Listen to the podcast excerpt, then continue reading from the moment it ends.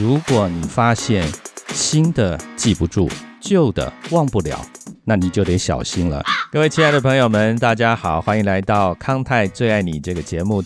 我们今天邀请到的是失智症的家属，也是我们康泰医疗教育基金会的好朋友彩文姐。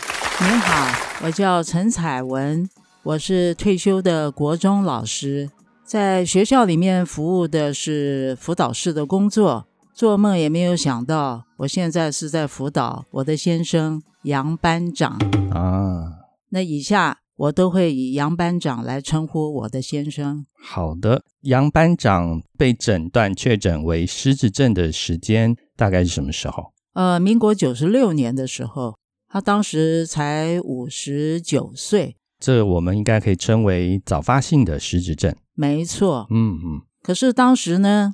虽然有这么一点小小的概念，嗯，可是从来没有想到早发性的失智患者会在我们家哦，嗯，所以这一路走过来，觉得学习很丰硕，所以我会很乐于跟所有的好朋友，或者是想了解失智领域的朋友们，跟他们分享。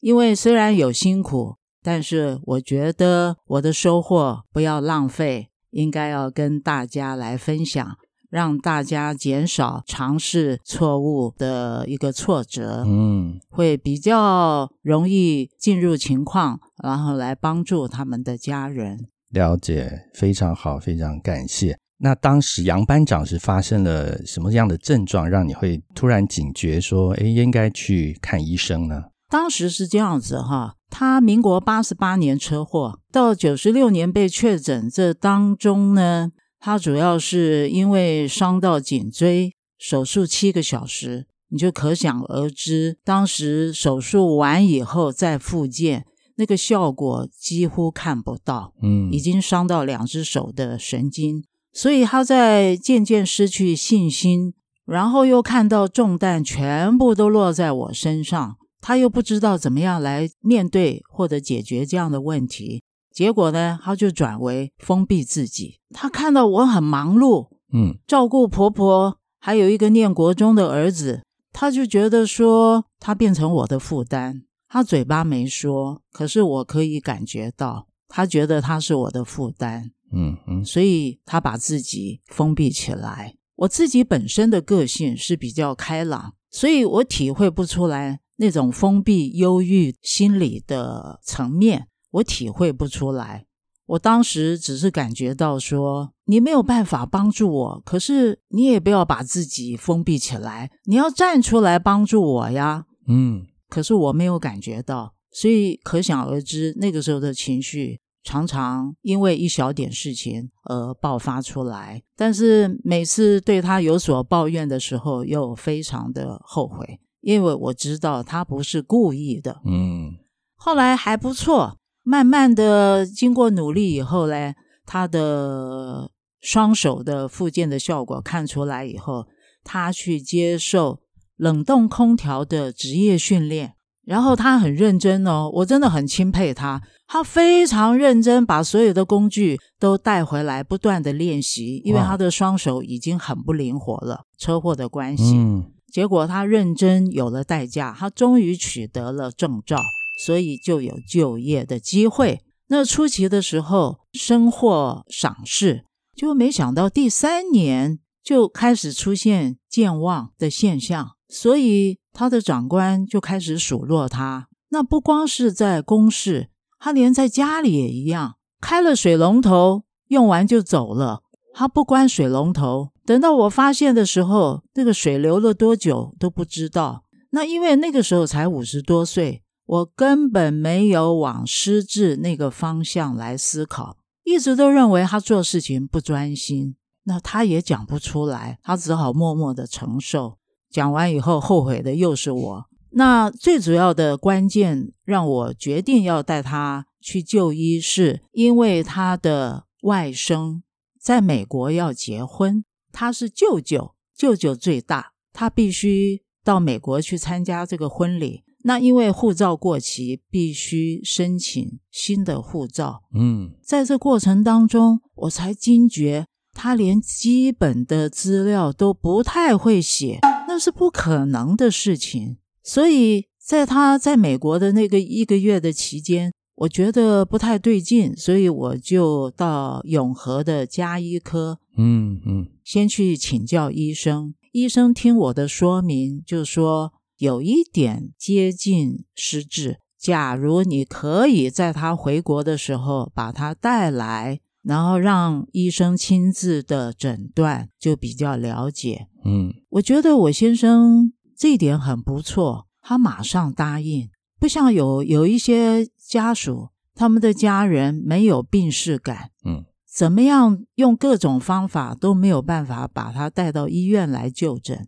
但是我的先生这一点非常的配合，结果就诊以后确定是失智患者。这民国九十六，民国九十六年的时候，后来半年以后呢，我们就转到新店。为什么呢？嗯因为叶炳强医师在那边有门诊，嗯我们久仰大名，而且很棒的一点，他也是我们天主教友，嗯所以我们就非常的有亲切感。嗯哼那叶炳强医师接手以后，重新再评估，后来申请爱育新的药物，申请成功，就让我喘了一口气。嗯我也很感谢叶炳强医师，嗯第一次带杨班长去就诊的时候，他马上就请他的卫教团队的志工，有一位叫陈丽珠，现在我们是非常要好的朋友。嗯他想初步的了解杨班长的状况，还有我们对这个失智这个疾病的认识有多少，然后怎么样来安排他的生活。我们当时是一问三不知，很茫然。嗯，他等于是我们的那叫什么？我不知道那要怎么说。就是沧海茫茫，有一根浮木过来，赶快抓着。对我当时真的回家的时候，我就觉得天主怎么这么爱我们呐、嗯我们这么这么不知所措的时候，我们可以抓到一个浮木，让我们放心很多。所以当天回去的时候，脚步真的是轻松多了。丽珠呢，这位好朋友极力推荐我们来康泰医疗基金会嗯参加每个月的温馨上午茶，我就带了杨班长来参加温馨上午茶。没想到这个家属联谊会的家属这么的热心，他一看到我们是新的患者，他们提供了很多的讯息让我们做参考。嗯其中是我们最需要的就是各种的师智课程，还有师智的活动，我听都没听过，所以我听到的时候非常的惊喜，这个就是我要的啊！嗯因为杨班长才五十九岁，我们还这么年轻，这往后还有这么长的这个这个老年生活要怎么度过？我非常清楚，假如他能够参加这些课程活动的话，我们就不会在家里面这么的无聊。那我相信，对杨班长来说，也是一个很好的一个刺激活动，可以让他的状况会减缓很多。了解。刚刚提到杨班长，我们带着他来参加这么多的活动，去看看哪一个活动比较适合。一方面，因为杨班长本人他对自己的病视感也蛮高的，有是但是我们常常会听到一般的家属是说，我们照顾的患者失智症患者，这个不要动，那个不要出去，我不要参加，不要理我，不要带我到任何地方去。那怎么去让这件事情发生？因为我们想有很多资源，但是这个资源跟患者怎么让它连接起来？其实我自己也碰到一个小小的障碍。嗯杨班长有病逝感，但是我刚才有提过嘛，他都把自己封闭在家里面，所以要接触这些课程，他必须去接触陌生人、陌生的同学，那个对他来讲挑战太大。嗯我相信被确诊为失智症的，他们其实是相当的没有安全感嗯，还有对自己没有信心。嗯，所以要在课堂里面跟这些陌生的同学互动，对他来说真的挑战很大。刚刚开始的时候，他前面几堂课他会跟我一再的反映，他不想来上课。不想继续了。对，可是他看到我这么辛苦的份上，他是很勉强的跟着我，我带着他去上课。我后来觉得这不是办法，嗯，我就想了一个方法。他很爱吃，所以我就想头外面的餐厅应该会做的比我好吃，所以后来我就试着不着痕迹。上完课以后，我就带他到附近的餐厅找一家还不错的，哎，我们就过去用餐。嗯，我就发觉他吃的好开心呢、哇，几次下来，我发觉这个诱因奏效。当然，每次上完课都要在外面用餐，这个花费是一定有的。可是我觉得值得，嗯，很值得，因为到后来他就再也没有反应了，说不想参加。嗯嗯，活动、运动、互动对整个失智延缓的帮助是非常大的。最怕的就是待在家里，脑筋不动，嘴巴不动，不讲话，不跟人互动，身体没有运动，这个的退化其实是非常非常快的。好，那这刚刚是杨班长的部分，那现在谈谈彩文姐您本身自己的心路历程呢？OK，我在想，在谈我的心路历程之前，嗯我还是想谈我怎么样来帮助杨班长安排我们的作息。哦，对，因为这些作息也跟我的整个的心路历程是绝对有关系。嗯那我安排的原则是什么呢？叶炳强医师有再三的提醒我们，他这么年轻，嗯，一定要多运动，多晒太阳。哦，所以我很听话，把它当做每天的必修课程。早上我们一定先运动，有太阳就晒太阳。我把整个生活的作息尽量做到规律，嗯因为规律的话会让杨班长呢比较有所依循，他不会今天是这个样子，那下一秒钟是什么他都搞不太清楚。所以规律的生活作息会让他有所依循，他就情绪会比较稳定。嗯还有，因为他年轻，可以帮忙分担我的工作，所以我一定是跟他同进共出。比如说一起买菜，嗯或者是一起到郊外去挖土，因为我们家有有地方可以种盆景。那我们发现到有一个山坡地，它的土非常的肥沃，所以类似这样子的，我都会带着他，然后让他动手动脑，让他觉得他是个有用的人。嗯不会变成我的负担，所以我会安排有什么样的活动。除了上课之外，我们还可以同进共出，嗯可以让他分担，在他的能力范围之内，他可以帮忙分担。还有呢，我在安排课程的时候，我会看他的兴趣来安排课程。我就发觉杨班长在音乐性方面还不错。到后来，除了多元的混合课程之外，嗯，我会比较着重在他音乐性的课程，哦，因为他很喜欢吹口哨，所以当这些其他的同学在唱歌的时候，他就在旁边吹口哨伴奏，哦，让他非常的有成就感。老人居多嘛，他们会跟他伸大拇指，说他很棒，嗯所以让他觉得我又是一个有用的人。我们在培养他的成就感方面，我们真的是蛮花心思的。还有一个是我突发奇想的，因为我看着一个年轻的失智患者，听说读写，我发觉他有一点点在流失的时候，那个能力在流失的时候，我就跑到永和的市民大学，结果很不错，有国语课。国语课是给早期失学的民众上的课，对对，所以当时主办人跟我们解释以后，我马上就报名参加。结果去了以后，他们非常惊讶，因为他们都是年龄大的阿巴桑，嗯没有男生哦，哦，全部都是阿巴桑。他们眼睛盯着这两个虽然不是很年轻，但是跟他们比较起来，相对年轻的这两个人怎么走进来做什么？他们问我们：“你们进来找谁呀？”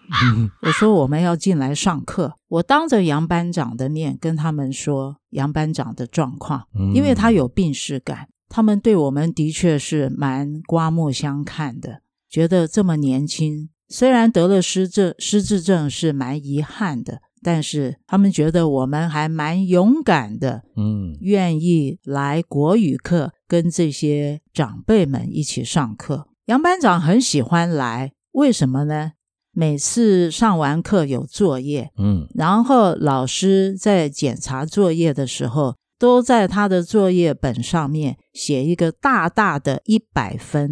哦，这些长辈们。他们的厨艺非常好，会自己做点心带来跟同学分享。给杨班长一定是双份，所以可想而知，杨班长的内心。一定有很大的温馨感，虽然他没有说，但是我从他参与的意愿可以看得出来。嗯，所以要感恩的人真的很多。没错，没错。好，这样子的课程安排下来，可以感受到杨班长的个性，嗯，很明显的开朗很多。让我们很惊喜的是，他常常会说出我们意想不到的幽默的话语，逗人开心。嗯，所以常常觉得努力没有白费。嗯，因为我把他内在的幽默的那一点把他带出来了。有一个课程，我在这里要十分的推荐。哦，我意外的发现杨班长的。音乐律动被启发出来，哇！他这个潜能被启发出来，嗯，他有的时候会自创舞步，即兴表演，让我们赞赏不已。我最感谢师凤老师的一点是，杨班长现在已经是重度失智了，嗯，可是他还是很喜欢节奏很清楚。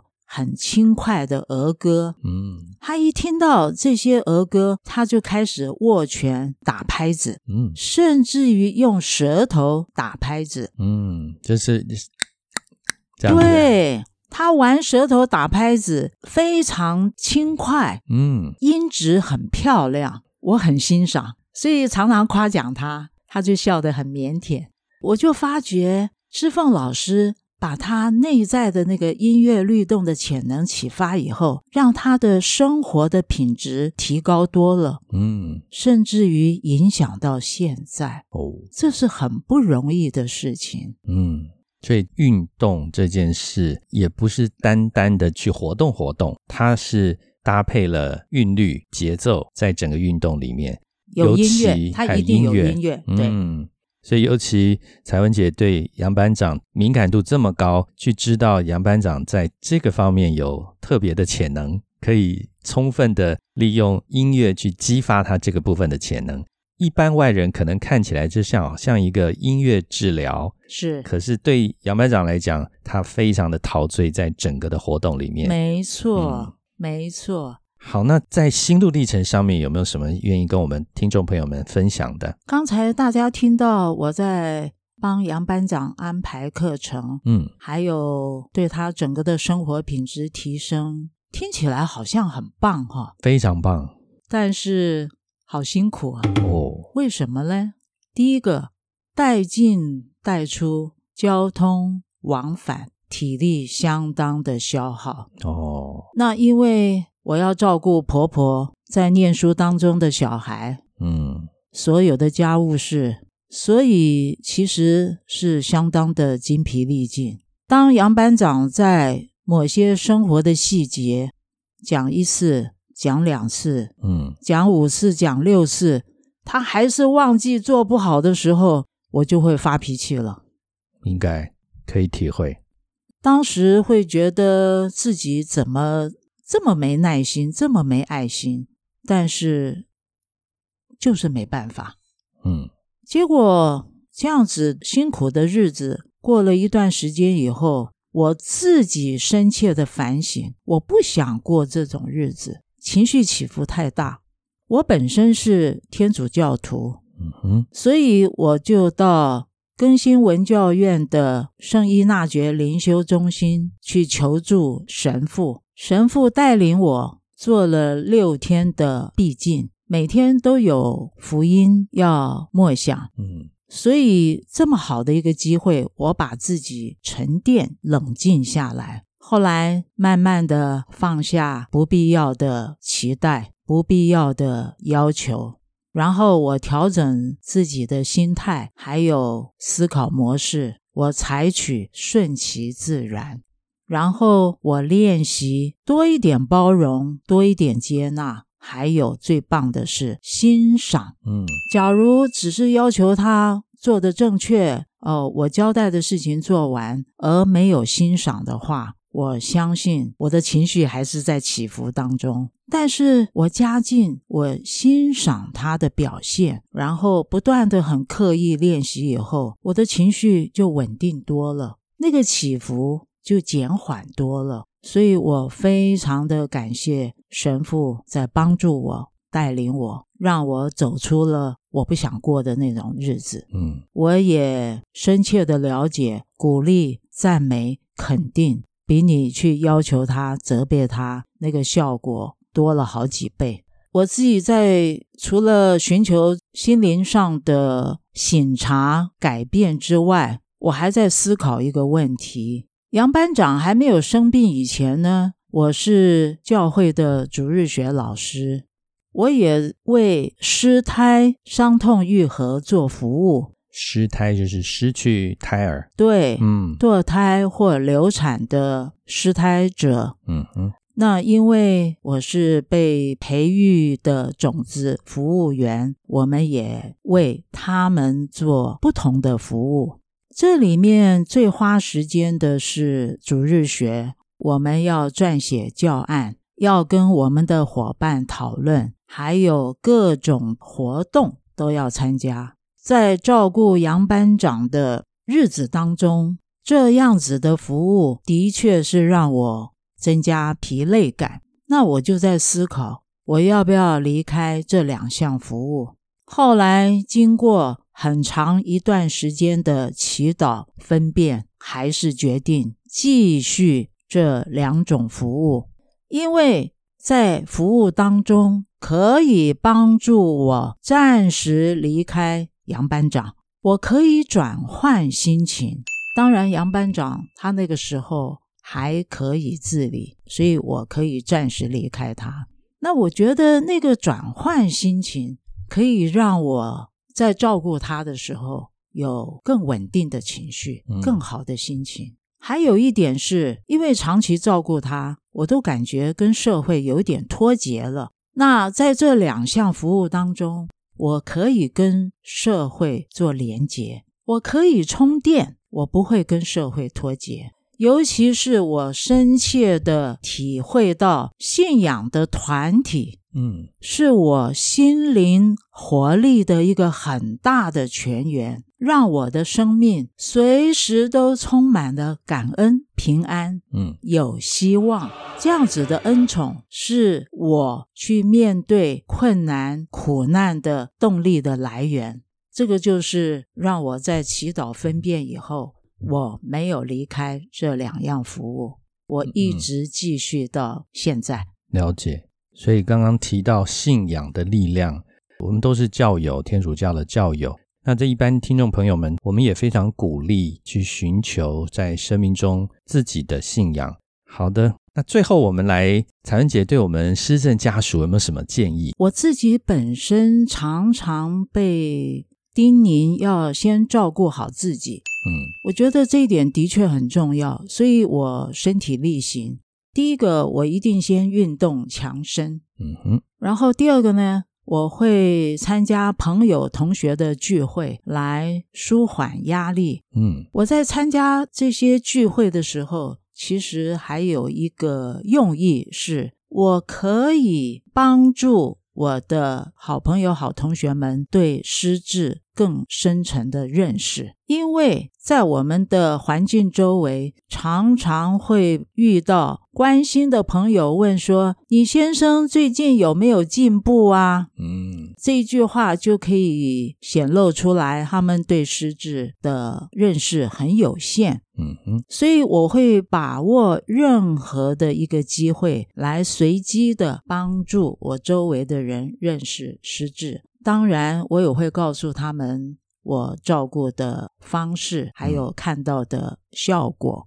我觉得我们所有的失智的家属，除了照顾好自己以外，我们也要把我们的经验、我们的学理的基础，可以去帮助我们周围的人。那第二个呢，就是我刚讲到的，要多鼓励患者参加失智的课程跟活动。有不喜欢、有不愿意的，一定要找出诱因。诱因，嗯有的人会说：“我找不到。”我觉得那是观察，就是我们要仔细的观察，我们的敏感度要够，找出这个诱因，吸引他们。尤其是到后期的时候，我们的陪伴非常的重要，因为其实从他们轻度的时候本来就要陪伴，但是后期的陪伴会让他们更有安全感，他们的情绪会更稳定。嗯长期的陪伴，在你的时间允许范围之内，真的不要放弃。我现在已经住在至善安养中心，嗯哼，他们有专人照顾，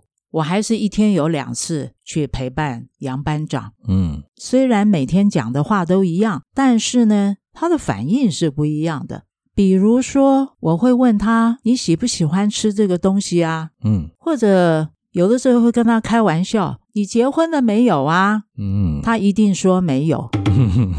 那我就问他，我说彩文是不是你的太太呀？他一定说不是。那我又开玩笑跟他说，那我彩文当你的女朋友好不好？他就笑得很腼腆，因为他不好意思说好，可是他又不好意思说不好，所以类似这样子的陪伴，嗯陪他聊天，虽然每天讲的话都差不多，但是你可以感觉到他喜欢。然后，因为我们这样的陪伴，那些专业的照服员也比较轻松一点，因为他的情绪是稳定的。嗯当然不是全部了，但是有帮助。嗯而且我陪伴他的时候，我会还是继续带他走路运动，帮他做各种的牙齿的清理啦之类的。因为已经退步到重度了，嗯所以我现在的策略就是维持他的咀嚼的功能和走路的功能，因为这两个非常的重要。嗯哼，到目前为止，我还不需要特别买什么营养品给他补充，